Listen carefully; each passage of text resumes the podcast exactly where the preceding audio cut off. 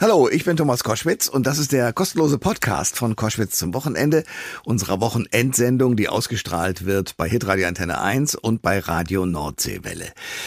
Heute habe ich in diesem Podcast Saskia Esken, die ist Co-Bundesvorsitzende der SPD zusammen mit Lars Klingbeil und äh, natürlich äh, mit den politischen Floskeln, die manchmal so eine große Rolle spielen bei den Politikerinnen und Politikern bestens vertraut. Ich habe mich an äh, diese Frau ein bisschen heranarbeiten müssen, im Sinne von, komme ich mit ihr gut zurecht, verstehe ich alles, was sie so will und äh, habe dieses Gespräch aufgenommen, vor allen Dingen vor dem Hintergrund, dass ich mal hören möchte, wie sieht sie denn eigentlich die 100 Tage Regierungsbeteiligung der SPD in der Ampelkoalition? Antworten gibt es in diesem Podcast. Das Gespräch wurde aufgezeichnet, leider schon vor diesem, wie ich fand, desaströsen Auftritt des Deutschen Bundestages nach der Rede von äh, Volodymyr Zelensky. Äh, deswegen haben wir darauf nicht eingehen können, aber alles andere wurde in diesem Gespräch besprochen. Viel Spaß dabei. Der Thomas Koschwitz Podcast. Ich freue mich sehr, Koschwitz zum Wochenende jetzt mit äh, einer der beiden Bundesvorsitzenden der SPD, nämlich Saskia Esken. Schönen guten Tag und herzlich willkommen. Ich freue mich auch. Hallo, Herr Koschitz. Sie sind jetzt schon seit 2019 Bundesvorsitzende der SPD. Lars Klingbeil ist dann 2021 neu dazugekommen, nachdem ja Norbert Walter Borjans nicht mehr angetreten ist. Politisch gesehen ist ja viel durcheinander geflogen in den letzten Jahren. Erst Corona-Pandemie, jetzt der Krieg in der Ukraine. Haben Sie sich, als Sie das Amt angetreten haben, sich das so vorgestellt? Also ich glaube, das kann man sich nicht vorstellen, weil man ja nicht weiß, was kommt und äh, dass äh, immer ähm, äh, Dinge passieren, die man nicht vorhersehen konnte. Äh, das stimmt. Die beiden Dinge, die Sie aufgezählt haben, sind natürlich besonders beeindruckend. Aber ich will mal Thüringen nennen, beispielsweise die Wahl ähm, äh, eines FDP-Ministerpräsidenten mit Stimmen, mit Hilfe von äh, der Stimmen der AfD, äh, ist auch ein einschneidendes Erlebnis gewesen, auf das wir sehr schnell und sehr äh, unvorbereitet reagieren mussten. Ähm, nur um auch dieses Beispiel zu nennen. Mhm. Es ist tatsächlich eine, eine, besonders aufregende Zeit gewesen und ganz ehrlich, nicht alle äh, SPD-Bundesvorsitzenden können sagen, äh, sie haben der Bundestagswahl gewonnen. das ist auch wieder wahr. Jetzt ist äh, die Ampelkoalition 100 Tage und ein bisschen länger mit dem heutigen Tag, aber rund 100 Tage im Amt. Wie ist Ihre Bilanz? Ja, angesichts der äh, besonderen Lage muss man sagen, die Ampelkoalition hat ja schon regiert, bevor sie überhaupt gebildet war. Wir haben äh, das Infektionsschutzgesetz zum Beispiel neu aufgestellt ähm, äh, und haben einen Herbst und Winter mit dem Lockdown für Ungeimpfte besser überstanden als andere ähm, europäische Nachbarn beispielsweise ähm, und äh, waren da schon tätig, bevor die, die Regierung überhaupt gebildet war. Ähm, wir haben ähm, beispielhaft vorgelegt, wie man auch Koalitionsverhandlungen führen kann, ohne äh, täglich äh, abends bleich vor Kameras zu treten oder von Balkonen runter zu winken und am Ende nicht zum Ergebnis zu kommen. Ähm, das ist ähm, auch ziemlich, äh, ziemlich äh, gut und ungewöhnlich. Und ähm, äh, jetzt haben wir angefangen zu regieren und sind natürlich sowohl was Corona anbelangt als jetzt zuletzt auch die, die außenpolitische, die geopolitische Lage in, in, in wirklich schwierigen Zeiten unterwegs. Und dafür kann man sagen, regiert werden wir von einem sehr besonnenen, sehr entschlossenen und sehr erfahrenen Kanzler regiert. Und ich bin sehr, sehr froh, dass er da da an der Stelle ist, wo er ist. Das müssen Sie natürlich auch genauso sagen. Trotzdem äh, will ich das ein oder andere fragen. Zum Beispiel, es gab eine, ja, ich würde sagen, schon geschichtsträchtige äh, Bundestagssitzung an einem Sonntag, äh, wo tatsächlich auf die Situation äh, von Putins Krieg sozusagen eingegangen wurde. Die Ukraine wurde beschossen und äh, man musste reagieren.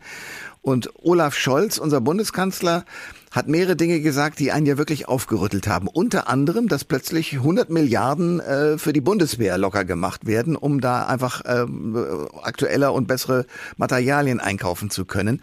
Ich könnte mir vorstellen, dass die friedensbewegte SPD da in zwei Teile zerrissen wurde an diesem Tag, oder? Na, wir haben ähm, das Budget der Bundeswehr beziehungsweise den Verteidigungshaushalt ja schon in den letzten zwei Jahren, schon in der vorhergegangenen Koalition wesentlich erhöht. Ähm, das beträgt jedes Jahr 50 Milliarden Euro. Insofern ähm, sind die 100 Milliarden äh, zu relativieren und vor allem sind sie ja in einem Sondervermögen, äh, werden sie in einem Sondervermögen angelegt, das auf mehrere Jahre ähm, auch angelegt ist. Denn die Investitionen, die da notwendig sind bei der Bundeswehr, die setzen ja einen Strukturwandel auch voraus. Ähm, äh, da müssen Strukturen geschaffen werden, die überhaupt in der Lage sind, ähm, die Ausstattung und die, die äh, unserer Soldatinnen und Soldaten ähm, und auch äh, Rüstungsprojekte so gut voranzubringen, dass das Geld auch gut eingesetzt ist. Das ist schon klar. Andererseits ist es schon erstaunlich gewesen, weil vorher hieß es, na ja, wir haben so 1,6, 1,7 Prozent am Bruttosozialprodukt äh, in die, in die äh, Militärausgaben gesteckt. Jetzt sind die zwei Prozent, die ja auch von den USA gefordert werden, äh, für die NATO plötzlich gar kein Thema mehr. Das hat doch den ein oder anderen innerhalb der SPD schon ziemlich erreicht, oder nicht?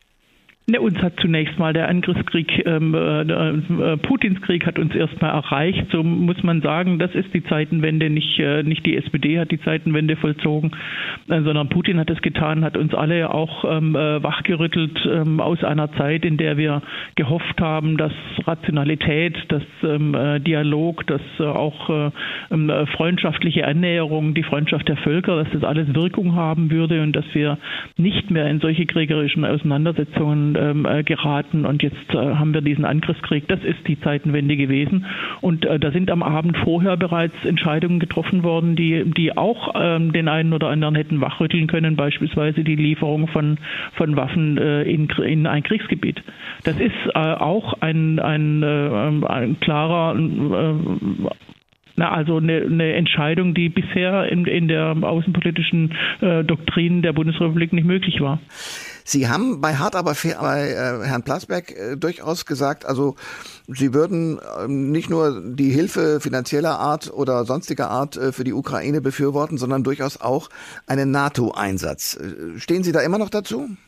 Ich habe dort ähm, sehr deutlich gemacht, und das kann ich auch heute gerne nochmal tun, dass wir alles tun müssen, um äh, diesen Krieg äh, zu beenden, so schnell wie möglich, um weiteres Leid und äh, viele verletzte, tote, ähm, äh, zerstörte Infrastruktur, eine zerstörte Zivilgesellschaft ähm, zu beenden, zu verhindern und, ähm, und dass wir alles unterlassen müssen, was eine weitere Eskalation, was ähm, äh, auch eine Ausweitung vor allem des Krieges ähm, begünstigen würde. Ähm, in diesem Sinne sind wir auch weiter unterwegs. Äh, sowohl auf diplomatischen Kanälen äh, Gespräche zu führen und Wladimir Putin zum Einlenken zu bewegen, aber natürlich auch die Ukraine entsprechend zu unterstützen, sowohl durch Hilfslieferungen als auch durch weitere Waffenlieferungen, wie Sie wissen. Und ähm, äh, dieses Zusammenwirken, auch die, die, das weitere Anziehen der Sanktionen gegenüber ähm, äh, russischen Bürgerinnen und Bürgern, nicht allen etwa, nicht gegenüber dem Volk, sondern vor allem den Unterstützern von Wladimir Putin, ähm, das sind alles äh, Wege, äh, auf denen wir hoffen, dass wir diesen, diese, diesen Krieg beenden können. Naja, also Frank Glasberg hat gesagt, ähm, keine NATO-Einsätze auf ukrainischem Gebiet. Und da haben Sie gesagt, naja, Sie würden vorschlagen, wir sind jetzt in eine Situation gekommen, wo wir zu nichts niemals sagen sollten. Das ist ja schon eine klare Aussage. Also das heißt, Sie würden es auch nicht ausschließen. Ich habe auch sehr klar gesagt, dass wir ähm, eine Flugverbotszone, wie sie ja immer wieder gefordert wird, ähm, nicht ähm, einhalten können, weil das ein Eingriff äh, der, der, äh, der jeweils äh, dann agierenden Streitkräfte in den Krieg wäre und dass ich das ähm, äh, ganz entschieden ablehne. Der äh, polnische Staatschef Kaczynski, der jetzt äh, Volodymyr Zelensky, den ukrainischen Präsidenten, besucht hat mit zwei weiteren Staatschefs, hat vorgeschlagen, dass die NATO eine Friedensmission starten sollte. Was sagen Sie dazu?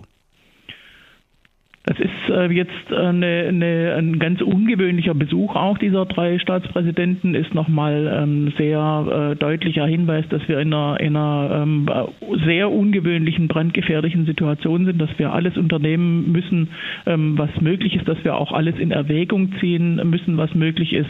Aber ganz klar muss ich wiederholen, müssen wir alles vermeiden, was, äh, diesen, was diesen Krieg ausweiten könnte, auf, äh, auch vor allem auch auf NATO-Gebiet, aber auch auf andere ähm, äh, Gebiete eben in der im, im Osten Europas. Na gut, aber das beantwortet ja die Frage nicht. Das wäre ja ein Vorschlag, wo die NATO sozusagen nicht angreift, sondern hilft. Also was ist davon zu halten? Na, wir haben ja äh, kommende Woche ähm, äh, einen äh, NATO-Sondergipfel auch zur aktuellen Situation und dort werden diese Dinge zu beraten sein. Da gehöre ich aber nicht mit dazu. nee, aber so eine Meinung werden Sie haben, oder? Also ich würde es für klug halten, mir diese Meinung auch in Rücksprache mit, ähm, mit äh, und Beratungen mit NATO-Generälen zu, äh, zu bilden und nicht alleine. Und deswegen glaube ich, ist es sehr sinnvoll, diesen Gipfel und die Beratungen dort auch abzuwarten. Äh, seit der vergangenen Woche ist die Impfpflicht zumindest in der ein oder anderen Pflegestation, im Krankenhaus und so weiter durchgesetzt. Wobei jetzt erstmal geguckt wird, wer lässt sich denn impfen und wer nicht. Aber es soll sozusagen dann auch mit Strafen umgesetzt werden, dass die Impfpflicht eingehalten wird wird. Äh, sind Sie nach wie vor für die Impfpflicht auch für ganz Deutschland ab 18 Jahren? Die einrichtungsbezogene Impfpflicht, die Sie angesprochen haben, war jetzt ein erster Schritt und ich bin äh, weiterhin der festen Überzeugung, dass wir eine Impfquote, die uns auch alle schützen kann, äh, nur erreichen werden durch eine allgemeine Impfpflicht ab 18. Obwohl? Deswegen ich, unter, unterstütze ich diesen, diesen Antrag ähm, aus äh, den Reihen der, der Fraktionen auch und äh, argumentiere auch dafür. Obwohl die Österreicher jetzt äh, diese Impfpflicht ausgesetzt haben. Die hatten sie ja schon mal eingeführt. Ja, das hat mich äh, erstaunt. Ich habe an diesem Tag, als die, äh, das bekannt gegeben worden ist, eine weitere Bekanntgabe, eine weitere Meldung ähm, aus Österreich gehört. Ähm, äh, Höchstzahl bei den, bei den Neuinfektionen, 45.000 Neuinfektionen in Österreich. Wenn man bedenkt, dass Österreich etwa ein Zehntel unserer Bevölkerung hat, dann würden das, wären das bei uns 450.000 Neuinfektionen pro Tag. Mhm. Ich meine, das muss man sich mal überlegen. Da gehen 450.000 Menschen ja auch ähm, äh, mal auf jeden Fall nicht mehr arbeiten oder nicht mehr in die Schule, gehen in Quarantäne, wie schwer sie auch immer erkranken. Ich habe zwei Impfdurchbrüche in der Familie. Das waren schwere Erkrankungen, auch wenn das äh, RKI ähm, äh, es einen milden Verlauf nennt, wenn man nicht beatmet werden muss. Aber es waren schwere Erkrankungen. Da sind äh, Risiken damit verbunden, die auch ähm, mit Long-Covid bezeichnet werden, also langanhaltende Leistungsminderungen und äh, vieles andere mehr mehr. Und ich finde, das müssen wir weiterhin ernst nehmen. Die Auswirkungen auf unsere Wirtschaft, wenn jeden Tag eine halbe Million Menschen äh, nicht mehr teilnehmen können am wirtschaftlichen Leben oder auch am, ähm, äh, im Bildungssystem, äh, die mögen wir uns doch gar nicht ausmalen. Also ich bin völlig Ihrer Meinung. Ich finde auch, dass das eigentlich mit dem Impfen passieren müsste. Nur das Problem ist, es gibt eben offenbar doch sehr viele Impfverweigerer und der Freedom Day, der sogenannte Freiheitstag, rückt auch immer näher, wird zwar von dem einen oder anderen Bundesland verschoben, aber soll jetzt jetzt trotz dieser hohen Zahlen trotzdem kommen. Wie stehen Sie dazu? Also ich bin der Auffassung, wir müssen beim Basisschutz wirklich äh, zusehen, dass wir, dass wir äh, dort möglichst bundeseinheitliche Regeln haben, dass wir weiterhin äh, im Team Vorsicht bleiben, ähm, dass wir ähm, äh, jede Infektion vermeiden, die wir vermeiden können. Ich werde auch weiterhin äh, eine Maske tragen, da wo ich es für notwendig und äh, zu meinem eigenen Schutz und zum, zum, Schutz von anderen auch für richtig halte, in geschlossenen Räumen, in der Bahn, im Bus ähm, ist das ganz sicher richtig und in engen Räumen Räumen äh, im, im Einzelhandel ist es sicher empfehlenswert. Also ich persönlich bin der Auffassung, dass wir, dass wir noch äh, eine Zeit vorsichtig sein müssen, weil wir auch äh, ja sehen, dass die zweite äh, Variante Omikron äh, jetzt sehr stark um sich greift. Wir haben wieder sehr schnell steigende Zahlen und müssen wirklich äh, sehen, dass wir dort die Bevölkerung auch schützen. Das heißt, Karl Lauterbach, unser Bundesgesundheitsminister, macht alles richtig, obwohl ich bei ihm immer den Eindruck habe, er ist so der, der Rufer in der Wüste. Karl Lauterbach hat jetzt gemeinsam mit dem, äh, mit dem äh, Justizminister und mit den, mit den Fraktionen ähm, äh, versucht, eine Lösung zu finden. Die ist ja auch vorgelegt worden, die wird jetzt diese Woche debattiert. Und ähm, wir hoffen sehr, ähm, ich für meinen Teil hoffe sehr, dass wir im parlamentarischen Verfahren noch in die Lage kommen, zum einen einen bundesweiten Basisschutz auch stärker zu ermöglichen, als es bisher vorgesehen ist. Ähm, und zum anderen auch die Appelle der Länder zu hören, die auch durch die Bank sagen, gebt doch nicht alle ähm, Vorsicht auf und äh, legt nicht alles in unsere Hände, denn wir müssen am Ende dann äh, die Einzelfallentscheidungen in den, in den äh, besonderen Fällen äh, treffen, die eben sehr hohe Infektionszahlen dann mit sich bringen, die sogenannten Hotspots, wie groß die dann auch immer sind.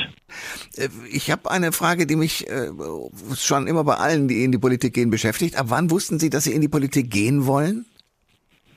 Ich bin äh, als äh, Kind sozialdemokratischer Eltern aufgewachsen und insofern war Politik immer in meinem Leben. Ich aber war sozusagen fanden, immer, immer ja, drin. Ja, aber Sie äh? fanden die Partei damals nicht links genug, habe ich gelesen. Kann das sein? Ja, also als, äh, als Jugendliche ähm, ist man zum einen äh, ähm, eher radikal unterwegs, glaube ich. Das äh, liegt in der Natur der Sache, aber vor allem möchte man nicht da aktiv sein, wo die Eltern aktiv sind. Das, ja. glaube ich, ist auch normal. Mhm. Und ähm, äh, insofern, ich war in einem äh, politisch orientierten Jugendhaus ähm, äh, engagiert und dort haben wir ähm, gemeinsam an Demonstrationen teilgenommen für den Frieden und gegen Atomkraft und gegen Rechtsextremismus und vieles andere mehr.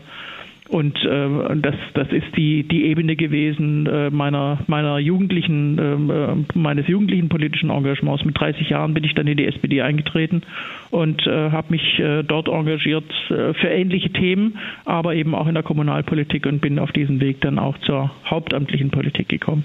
Und jetzt sind Sie durch den Vorsitz der SPD ja richtig ins Rampenlicht gerückt. Was macht das mit Ihnen?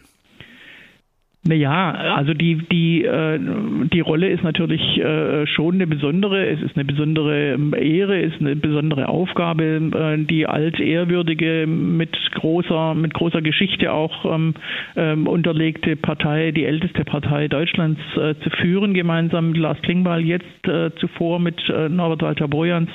Ähm, es verändert mein Leben natürlich radikal. Auf der anderen Seite bin ich seit acht Jahren Bundestagsabgeordnete und bin ähm, äh, schon sehr lange in zwei verschiedenen Rollen, auch äh, wie es eben Bundestagsabgeordnete sind, äh, in Berlin in der Fachpolitik unterwegs, im, im Wahlkreis, in, in allen Themen zu Hause. So äh, erwarten es die Bürgerinnen und Bürger von uns.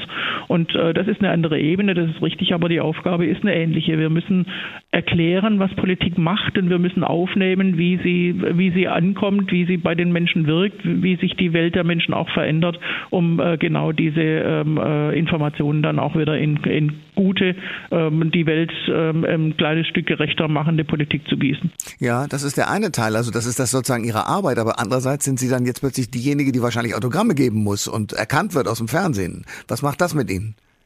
Ja, das ist natürlich schon verändert. Wie gesagt, im Wahlkreis ist es schon bisher so gewesen. Jetzt ist es auch, äh, auch überall so. Ich ähm, äh, mühe mich sehr, wie ich das mein ganzes Leben lang auch schon getan habe, äh, mir immer wieder deutlich zu machen, dass es eine Aufgabe auf Zeit ist, dass ich ähm, ähm, schön auf dem Boden bleibe und ähm, äh, auch den Menschen gegenüber äh, immer auf Augenhöhe begegne und ähm, werde oft angesprochen tatsächlich, ähm, das ist auch ganz erstaunlich, äh, draußen außerhalb des Internets, um es mal so zu sagen, äh, sind, die, sind die Menschen sehr freundlich interessiert und äh, gehen gerne ins Gespräch mit mir. Auch wenn, sie, wenn wir unterschiedlicher Meinung sind, bleibt es immer freundlich und zugewandt. Ähm, das kann man vom Netz so nicht überall sagen. Das ist so, ja. Das war die Stimme von Saskia Esken, äh, SPD-Vorsitzende, Co-Vorsitzende neben Lars Klingbeil, äh, jetzt bei Koschwitz zum Wochenende. Ich danke sehr für das Gespräch. Ich habe mich auch gefreut. Vielen Dank. Alle Informationen zur Sendung gibt es online auf thomas-koschwitz.de.